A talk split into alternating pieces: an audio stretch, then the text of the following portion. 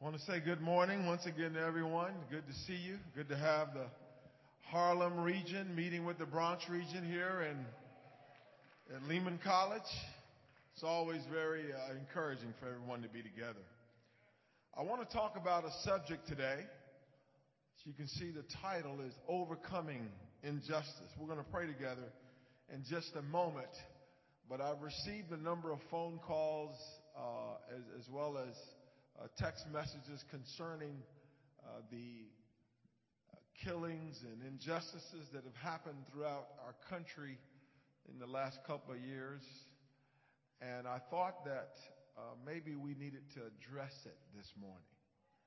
I don't come with all the answers, all the solutions, but I do want to help us with uh, a Christian perspective, a godly perspective on these things. Now, my temptation uh, is to move on. I had a whole nother sermon that I had planned. I'd had it in the oven for quite a while. It was a sermon on overcoming sin. It was one of the best sermons I'd ever prepared. And then this thing kept coming up, kept coming up. Uh, Zainabu called me the other day and said, uh, Sam, what do you think needs to happen? What do you think is the solution to what's happening with African American men in America, and we were there on the phone, and and I'm like, the Spirit is moving here, and and and then Buddy sent me a text even last night, or maybe the night before, I don't know, about some things that he was feeling, and Cynthia and I have been talking about these things, and she's much better at this than I am, but since she can't preach and I can, I guess the Lord has laid the burden on me. So I just thought, hey, let's talk about this for a little bit. Overcoming injustice. So how do you feel about that? All right, let's pray together, and then we'll, we'll, we'll give, it a, give it a go here. God and Father in heaven, we praise you for sending Jesus because we see in him your amazing love and grace and patience and forgiveness. And in our sinful nature, God, we sometimes have hearts that are filled with anger and rage and frustration and disappointment. And we, we just pray that you can guide us, that we can look to Him, and that you would give us strength through your Spirit to overcome. Uh, Father, we want so much to be a light to the world. And yet we know that in this flesh, on this side of, of life, it is a battle, it is a struggle. And we want to glorify you by overcoming sin, overcoming the world, and really being a light that can help impact others and help them to see you. Thank you for your love. Thank you for what you've done for us. Thank you so much for Jesus, his amazing life and example. We pray in his name. Amen. So what, what do Christians say or do in times like these? Now, I've been answering my, asking myself that question. I've had some extended conversations with different evangelists uh, around the country Scott Davis, Scott Kirkpatrick, brothers who are, are sensitive to these issues. And, uh, and they have their own uh, battles, and in their own congregations are trying to help people find a way to move forward. So, here are my two points today. Here are the things that I, I feel like the Spirit has led me to share with you today. Number one is know your enemy. And number two is follow your example. That example being Jesus. So we're going to talk about knowing your enemy.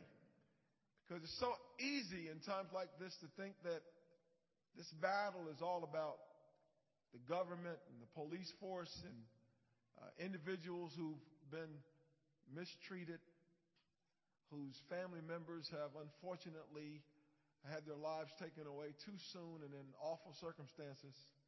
But we've got to understand that there's a, a greater force behind all this. And that it's not a battle just of men, not a battle uh, between human beings, but there, there's, a, there's a bigger, bigger warfare that oftentimes the world doesn't see, but as disciples, we need to be aware of. We need to know who we're fighting. if we're going to overcome the problem.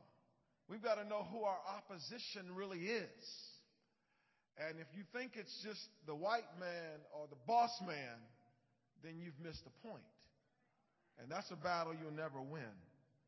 We've got to understand that our struggle is not against flesh and blood, but against the powers of this dark world. As Ephesians 6 10 through 12 tells us, Paul tells the disciples there in Ephesus, he says, finally, be strong in the Lord and in his mighty power. Put on the full armor of God so that you can take your stand against the devil's schemes. And let me tell you, all this is the scheming of the devil. Because he wants to divide us, he wants us to separate us, he wants us to hate one another, he wants us to be suspicious of other people where we can't even share our faith with them because of the color of their skin. He's got a plan to get us focused not on love, not on, on God's mercy, but on hatred, on abuse, on, on how we've been hurt. And even though those things may be real and we're not trying to sweep them under the rug, we've got to understand there's a bigger scheme going on here for our struggle is not against flesh and blood, but against the rulers, against the authorities, against the powers of this dark world, and against the spiritual forces of evil and to, in the heavenly realms. See, there have always been evil people in the world. And there always will be. This is nothing new.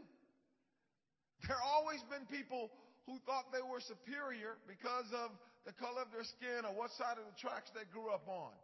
There have always been people who've abused authority and, and hurt innocent people. But we've got to understand that this is what Satan wants to create a world of, of animosity and bigotry and division and discord where you sit on one side of the aisle and I sit on the other side of the aisle and I point my finger at you and you point your finger at me and there's no solution. And no one's willing to, to cross the aisle to fix things. Or superficial solutions. And we, we've come to see that the answer to the race problem is not just to put people in the same school or to, to come up with new laws that uh, say that you've got to have a certain percentage of minorities do do this or that because the real issue is in the heart of men. The real issue is within. You'll never fix it externally. Satan knows that. So he works on our hearts. And, and just because I can now live in this neighborhood doesn't mean that those people respect me or see me as an equal. And he knows that. And so we've got to understand as Christians that a new law is not going to fix the problem. But the real law that can change problems is God's law that has a rule and reign in our hearts. That's the only answer. John tells us, at least through Jesus, Jesus says in John 10, verse 10, the thief comes only to steal, kill, and destroy. I have come that they may have life and have it to the full. Satan's objective is to steal, kill, and destroy. He wants to destroy our families. He wants to destroy your marriage. And if he can't get you, if he can't get your husband, he'll, he'll go after your children. If he can't get your children, he'll go after the community. He's behind all this. That's his objective. And he's relentless in his efforts. He never gave up on the Lord. He left them until an opportune time. He's never going to give up on you. He's never going to give up on trying to divide black and white, rich and poor. That's his, that's his scheme to destroy any vision of love and oneness and unity. We see it in our government, all the chaos. And, and, and, and, and sometimes you're like, why is this so dysfunctional. He's behind it. He's behind it. And he's behind every word that men state and every comment they make to discriminate against someone else unfairly and unjustly. It all comes from him. And unfortunately, if we're not caref- careful, we will become his instruments. And that's what we're here to talk about today is that the enemy is doing too good a job and so many people are suffering as a result of it. Here in Revelation chapter 12, and I'll just start reading there in verse 10. John says, Then I heard a loud voice in heaven say, Now have come the salvation and the power and the kingdom of God our God and the authority of his Christ. For the accuser of our brothers, and that's what Satan does, he accuses all day long. Who accuses them before our God day and night has been hurled down.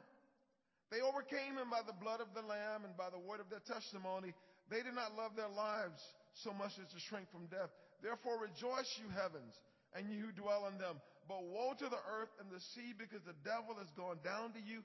He is filled with fury because he knows his time is short. He's angry. He's upset.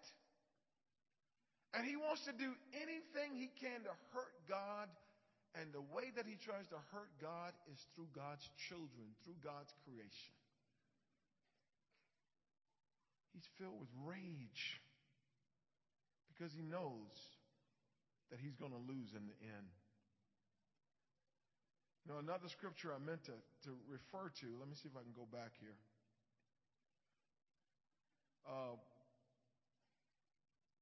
you know, I'm trying to, to work with this modern technology here, and some days it works better than other days, but we know who's behind that, right?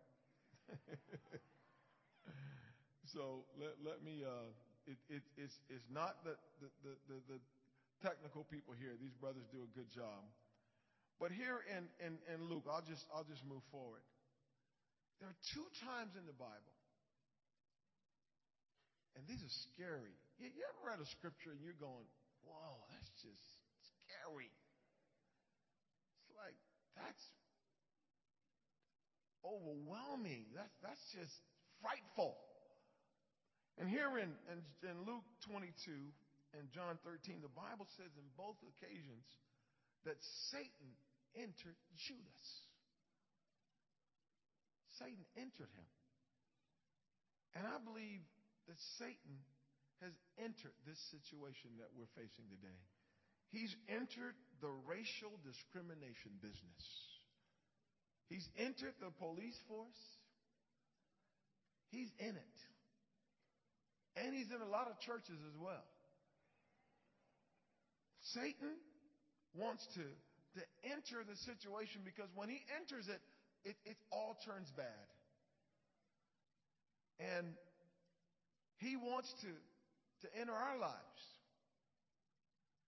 He wants to, to, enter any situation where you're trying to, to bring about unity, where you're trying to love others. He wants to come in and say, No, I'm, I, I need to get in the middle of that. And he wants us to be focused on everything except loving and helping others.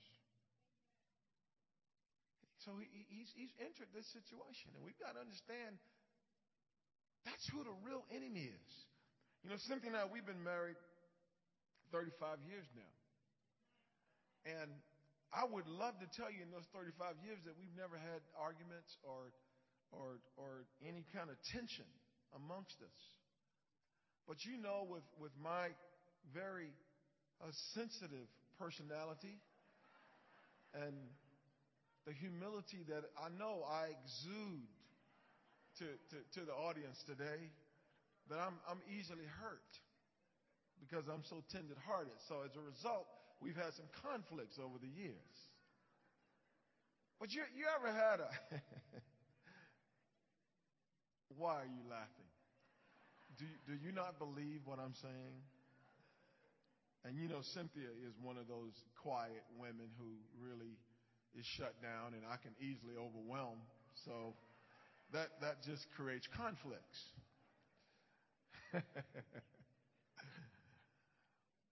but at times, and if you if you're married, maybe, maybe you've been here, you, you get to a place where you go, I don't know if we can fix this. You ever been there? It's like that was not a good exchange. And she is angry. And so am I. And I am right and she is wrong. And when I got married, I never thought we would end here. This, this is bad. You know, I don't even know if, if we're going to be able to sleep in the same bed tonight because this fight is intense. You know, I see your mama all in you right now. I see all of her. You ever been, you ever you ever felt that? Now I understand why my children are evil. I mean, you ever, you understand when you, you reach that kind I'm just trying to, to share a few things. Now, now this, I'm sure this hasn't happened to any of you, but I'm, I'm just putting it out there. And, and let me tell you what's gotten me through those, those times when it's like, is there an answer to this? And, and I learned this a, a long time ago that the real enemy in our marriage is Satan. That it's not Cynthia and my sinful nature. But it, it's not her. It's not her upbringing. It's, it's, it's the forces, as, as the Bible says, the forces of evil that are trying to converge on our marriage and, and, and break us apart and make us miserable. And that's why the divorce rate is 50% because Satan enters these marriages and people reach a point where there's irreconcilable differences. That's what they call it. Irreconcilable differences. And I'm here to tell you today we got to get the devil out of it and we've got to reconcile things and we can. We can by the power of God. But not if we keep pointing the finger at someone else and not realize who our real battle is against. In 2 Corinthians 10, Paul tells, us, he says, we do not wage war as the world does as Christians. And I'm not trying to get us to be, naive. This stuff is real. It hurts people. There's injustice. I'm not trying to downplay it. But what's the solution? The world has been out there trying, and this stuff has gone on for decades now. And I think because of, of modern day media, we just see it more. It's always been going on. We just didn't always see it. It's not new stuff. It's just being revealed and exposed to a level that we haven't seen in a long time. But how do we win this battle? What's the answer? We can't wage wars the world does. If you want to go to a peaceful protest, I'm not going to tell you not to go. But protesting, is that the solution? I think we've seen over history that some protests have made differences. But we don't wage wars the world does. Should we sit on the sidelines and do nothing? I don't think so. I think where we first have to begin is having empathy and compassion for people who are hurting on both sides. It's easy to pray for the family in Charlotte or Tulsa that lost a loved one. But we also need to pray for the families of the police officers that committed the acts. because both find themselves in dark places. So we've got to pray. That is one of our weapons. We should seek solutions that make a difference. I believe that. But let me just read this scripture to you because I think it'll encourage you. 2 Corinthians 10 verse 3 says, For though we live in the world, we do not wage war as the world does. You know, the world, if you hit me, I'm going to hit you back. You know, there's some scriptures that I confess are hard to put into practice. You know, turning the other cheek. That's not our nature. That's not how we do things in the Bronx and Harlem. We don't, we don't turn the other cheek. Don't hit the cheek in the first place is what we tell people.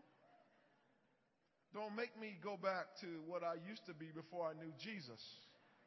I will come back to the Lord, but I might just step out for a few minutes. So we, we, we don't, we, we have to be careful, don't we? we have, I'm just trying to keep it real. It says the weapons we fight with are not weapons of the world, and I hope you don't have the weapons that you had when you were in the world. When you got baptized, they should have been put away. Don't, don't just give them to someone else. Get rid of them. I gave them to my cousin, my evil cousin, so that in case the day comes, I can send him to take care of it. Your cousin bug out. That's not the solution. He says, we demolish arguments and every pretension that sets itself against the knowledge of God, and we take captive every thought to make it obedient to Christ.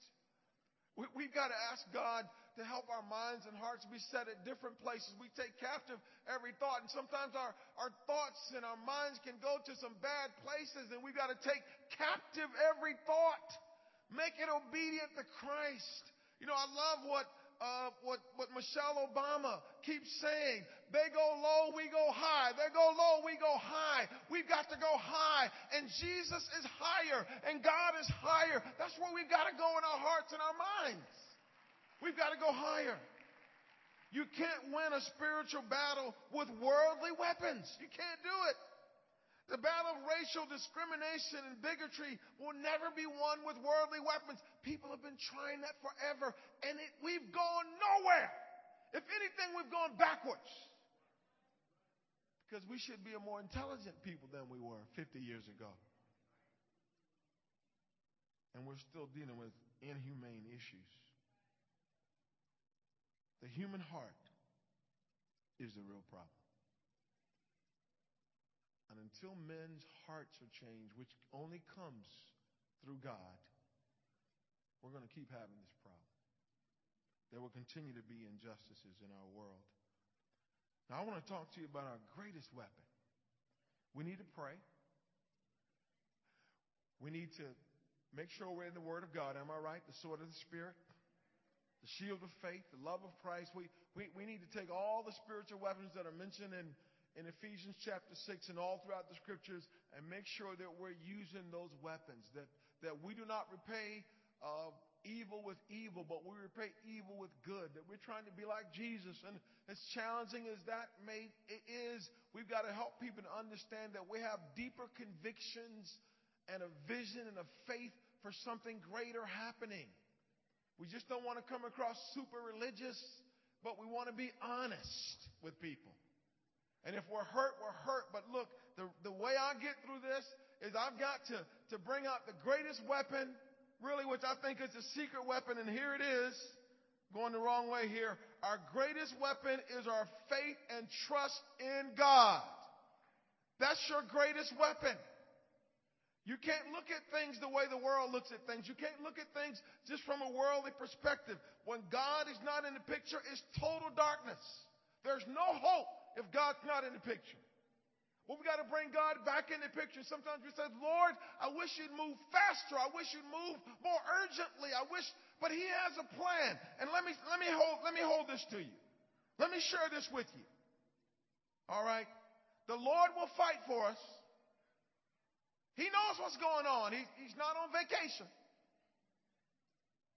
And Moses told the, the Israelites in Deuteronomy, he says, For the Lord your God is the one who goes with you to fight for you against your enemies to give you the victory.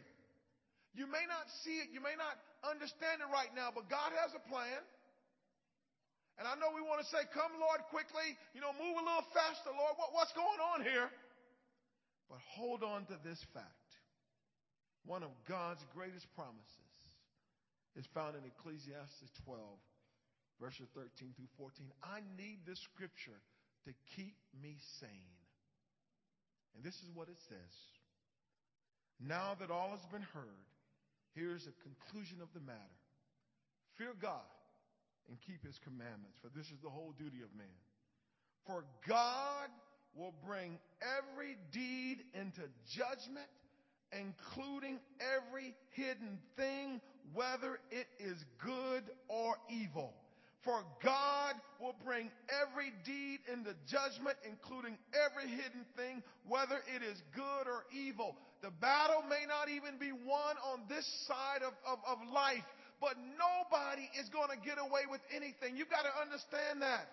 God will bring every deed into judgment. Anybody who's, who's sinned in secret or, or murdered in secret or thought they could get away with it, they won't get away with it because one day they're going to have to face God and He will bring every deed into judgment. You got to hold on to that. You don't need to be the judge. God will be the judge. And let me tell you, it's a dreadful thing to, to fall into the hands of the living God. And sometimes I see these things and I say, I want justice now. But you got to keep trusting God. Because in the end, there will be justice. Because God is a just God. And even though we think, well, how are they getting away with that? How does that happen? Look, they won't get away. No, I mean, nobody really gets away with anything. Not anymore. Not ever. On the day of judgment, everybody's going to have to give an account. And, and see, that, that brings comfort to my heart because it tells me that in the end, God wins, Satan loses, and everybody who's not repented and done evil deeds are going to have to face their Maker. And that's got to get you through this week and the next week because there's going to be other. I, I wish I could tell you we've turned a corner. That the incidences will stop, the, the injustices will stop. It won't happen. No, but you need to know that even though the government and the courts may fail, God never fails. He won't fail. God will not fail. And so we can trust in that. We can trust in that. Know your enemy. Know who you're fighting against, even in your own personal life. You got to know who the real enemy is. Even in the church, you got to know who the enemy is. You feel weird stuff and, and you think maybe the issue is with this person or that. He doesn't want us to be unified. He doesn't want us to love one another because he knows if we come together as one body, committed to God, committed to one another, he can't stop us. So he wants to destroy the church. He wants to destroy America. And he wants to create division. Know your enemy. Know his schemes. And then get ready every day to fight against him, to battle him. Parents, you got you got to help your children with this. Because your son is going to say, Daddy, why is this happening? You got to say, Look, son, in the end, no one gets away with anything. I, I don't like it either, and I think it's wrong, and, and I wish that, that people in positions of power would do better. But let me tell you something that God Himself, if He has to, one day will rectify all these things. Trust God. Trust God. Second point I don't know if that answer satisfies you, but I can't see my job is to equip the saints to do the work of the ministry. And if, if, if we're focused on the wrong things and if these things are throwing us off course, then when you see the white man, eh, oh, when you stand next to him in the grocery line, or, or eh, in, in the subway, you're not going to share with that person. I'm just being, you're not, hey, I'm not sharing with him. Shoot.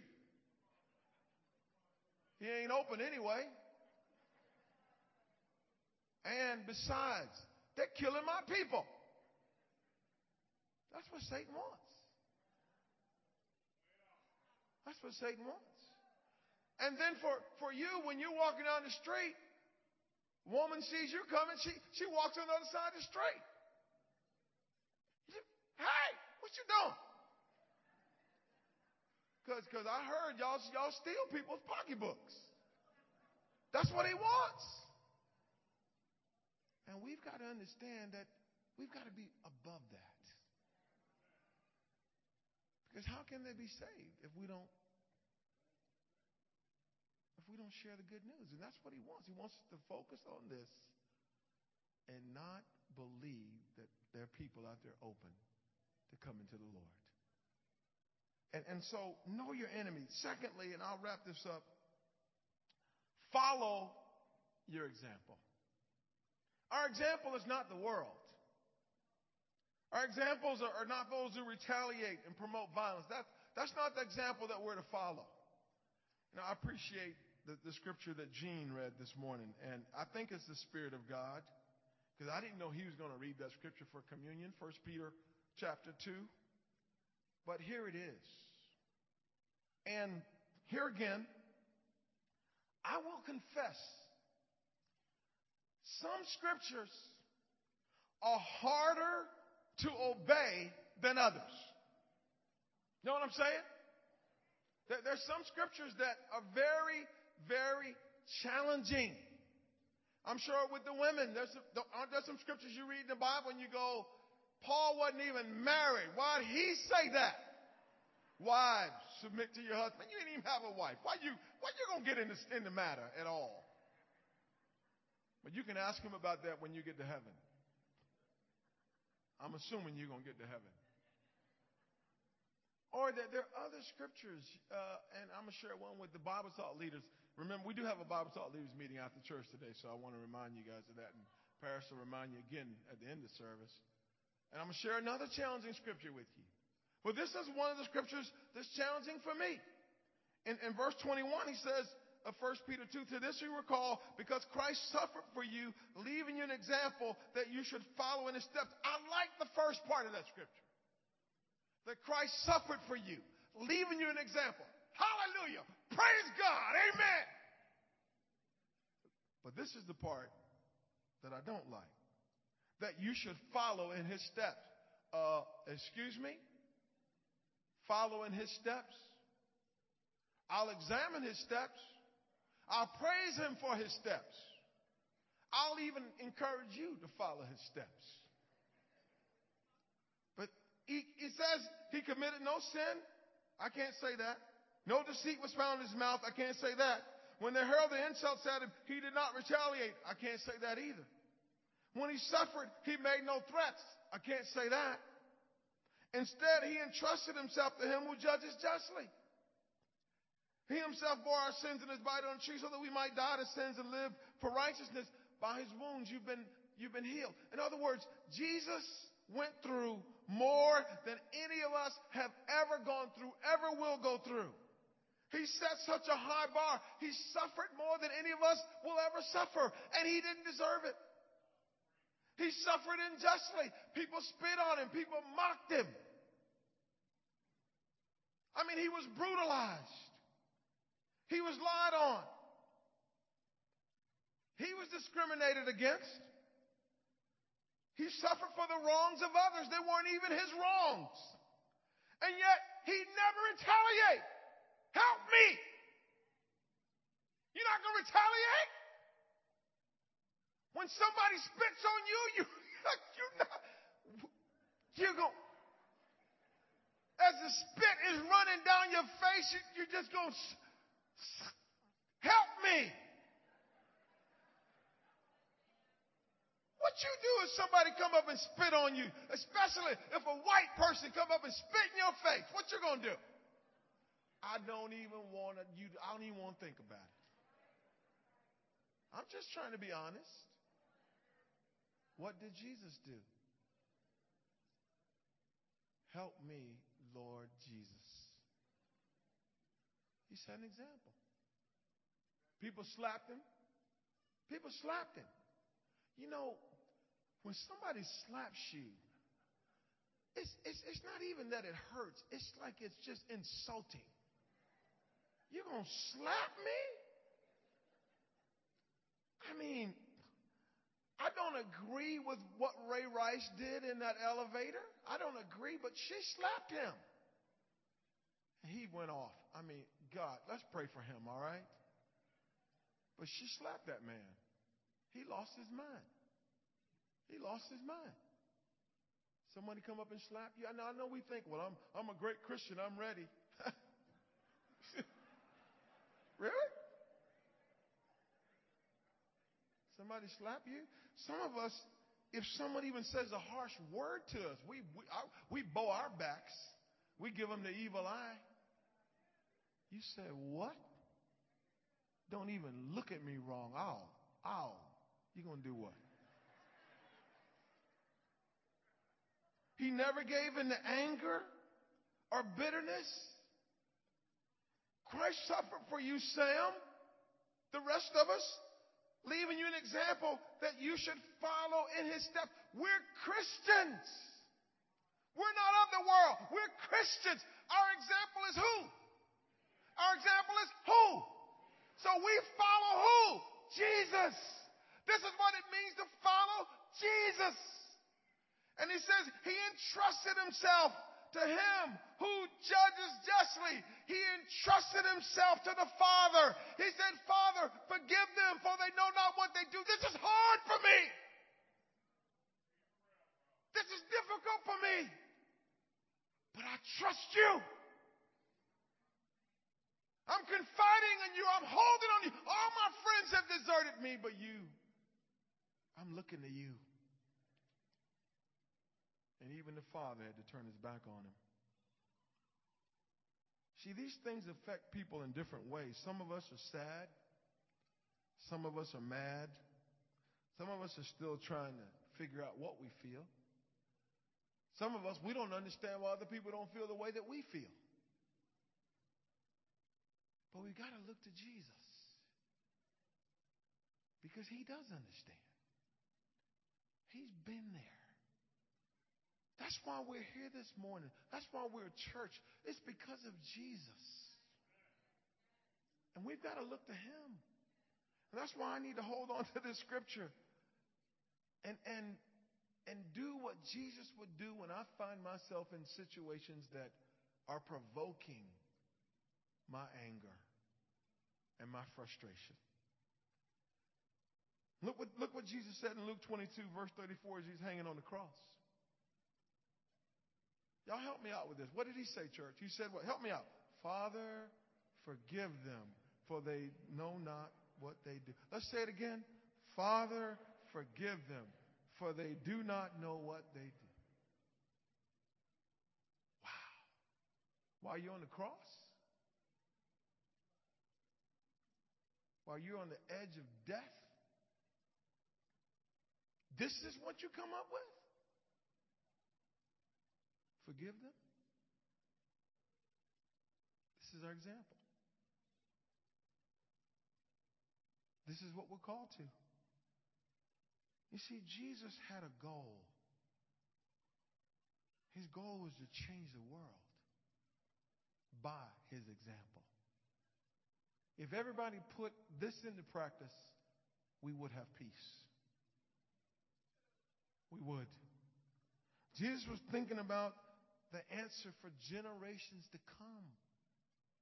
The solution for generations to come because his world was chaotic too. And I look, I love the way Jesus dealt with things. He's our example in suffering. When he suffered, he didn't curse it. He didn't wish it on someone else. He didn't blame anybody else. He didn't nurse it. He didn't just feed on it. He didn't rehearse it. He didn't repeat it to everybody else. He dispersed it. He gave it to the Father. And then in the end, he let God reverse it. And that's why every knee shall bow and every tongue will confess that Jesus Christ is Lord. That's why that will happen. It wasn't easy. He kept his eye on eternal things. And let me tell you something. He had his eyes on us. Why did he go through it all? Why, why did he endure it all? Because he was thinking about you and me. He was thinking about the motivation and the conviction that we would need when we would go through trial, when we would face impossible circumstances, when we would not know where to turn or what to do. Jesus wanted us to be able to say, you can look to me. Look to me. I've been there. I've been tempted in every way just as you've been tempted, and I never crossed the line. I never gave in to sin. Look to me. Hang in there. Do what's right. And at the end of your journey, I'll be there waiting for you to say, well done, good and faithful servant. You just keep doing what's right. Follow my example. Not a popular message. But that's what it means when you say Jesus is Lord. that He's my God and my Savior. Like I said, Jesus doesn't ask us not to feel things. But what He does ask us is to not let the things we feel decide what we do, but to look to Him. And remember that He's already been there.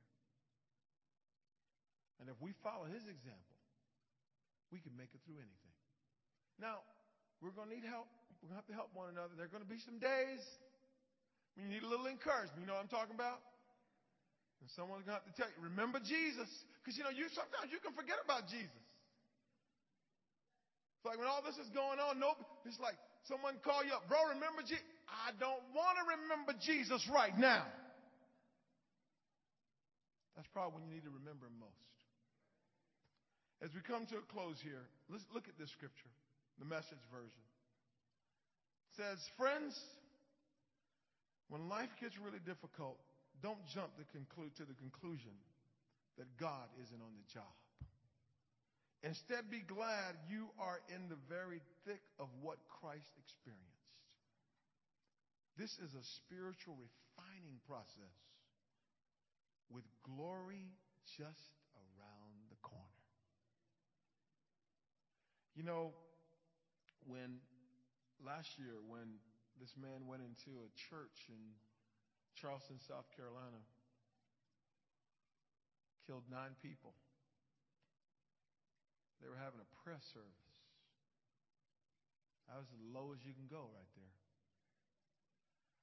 And I, I just couldn't believe it when they had the, the court hearing, members from that church went to the hearing, and the judge gave them an opportunity to speak. And many of them just said, I forgive you. I will never be able to hold the loved one that you took from me. I will never see them again on this side of heaven but I forgive you. And I'm like, that's amazing. That's amazing. I mean, it's like, how do you do that? Well, the way you do that is you follow your example. And your example is Jesus. He never promised us there would be no injustices. He never promised us that life would be easy. But what he did promise us is if you look to me, that if you, you bring it all to me, all your burdens, come to me, all who are weary and heavy laden, and I will give you rest. I will help you get through it. And that doesn't mean that you close your eyes to the realities in front of you but what's the solution? How do you overcome? Know your enemy. Follow your example. We shall overcome. God bless.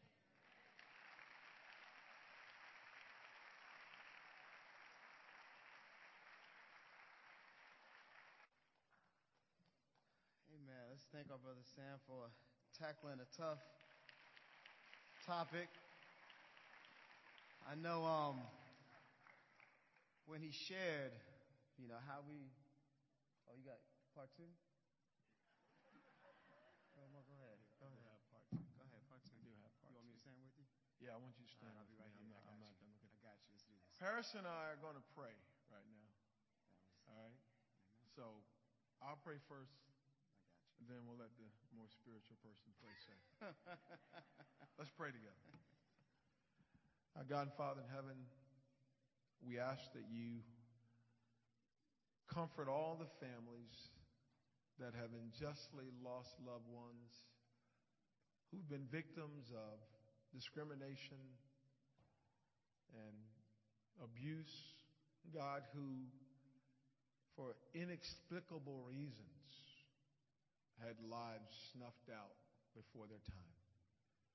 Father, we know that the enemy and the agent of all this chaos and, and evil is Satan himself. And we ask, Father, that you, you, we, we just have victory over him, that you overcome him, God. We pray for those who've inflicted injustices upon others and for, uh, for their family members and for people who are trying to guide and lead them. We pray for justice, God. We pray that you would expose the truth, and we pray, Father, that in the end that there could be peace in our world. But Father, help us as your children to be a light in these dark times. Help the church to stand out. Not because we naively sweep things under the rug, but God, because we look to you, because we we fight the good fight, because we take the weapons that you've given us to forge ahead and to build a, an organism that can be a light, that can be an example, that can help people to find inner peace. And Father, that can lead them to you into eternity. Father, our time on this earth is so short. Help us not to waste it. Help us not to get caught up in civilian affairs, but Father, to, to see that the only thing that will matter in the end is who's lost and who's saved. Guide us, dear Lord. Help us each and every day to look to Jesus, the pioneer and perfecter of our faith. We praise you for him, and we pray that his strength and his conviction could be in our hearts. We pray especially for the minority brothers, the brothers of color. The Father, that we can, can be strong in the Lord. That we can show the world what it means to be a true man of God. And that our convictions would be deep and solid. And that we would be uncompromising in the stands that we take, always looking to you. Always believing that you, as our God, will vindicate, that you ultimately will be the judge. We need you, God. We're weak at times. We pray you strengthen us. We ask it all in Jesus' name. Dear Father, we come to you. We also pray for those in uniform, for our police officers, for our government. Uh, they have a tough job ahead of them, Father. They they come, they protect us, they sacrifice their lives for us. That when we're in trouble, the first person we call is 911. We call the police because we have faith, we have trust that they're here to serve and protect. And they sacrifice their lives to do that. We pray, God, for them, for their families, for their sacrifice. We pray that you help them to live up to their creed to serve and protect. That's right. That's right. We pray that we, we as a community could rally behind and, and to help bridge this gap that Satan is causing between uh, people and, and, and the, the law enforcement. Hmm. God, I pray that we could just come to truth. Truth that ultimately we need each other. Hmm. This isn't about one versus the other, that we live together, we coexist best when we are united, hmm. when there's respect, and when there's love and there's understanding. We pray for those things right now, God. Mm-hmm. It's hard to do that sometimes during these times, God, but this is when you call for it the most. Christ asked for forgiveness on the cross, not after the fact. We need to have that mindset of unity, peace, trust, respect right now. Mm. We thank you so much for what they do and what they their sacrifices. We thank you so much for our brothers and sisters who, who are disciples and Christians who, who wear the uniform mm. Mm. and, and, and go out there and, and are trying to live out this example, God. We have to understand that not everyone is a criminal, whether they're in a uniform or whether in darker colored skin. We pray that we can help see through all the things that are causing division and be able to acknowledge who you are. God, we thank you so much for this time. Pray for our church. Pray that, that we could be a light. This is the time when the church needs to stand up most and not get caught up in everything else, but to shine their light bright. We thank you and we pray all this in Jesus' name. Amen.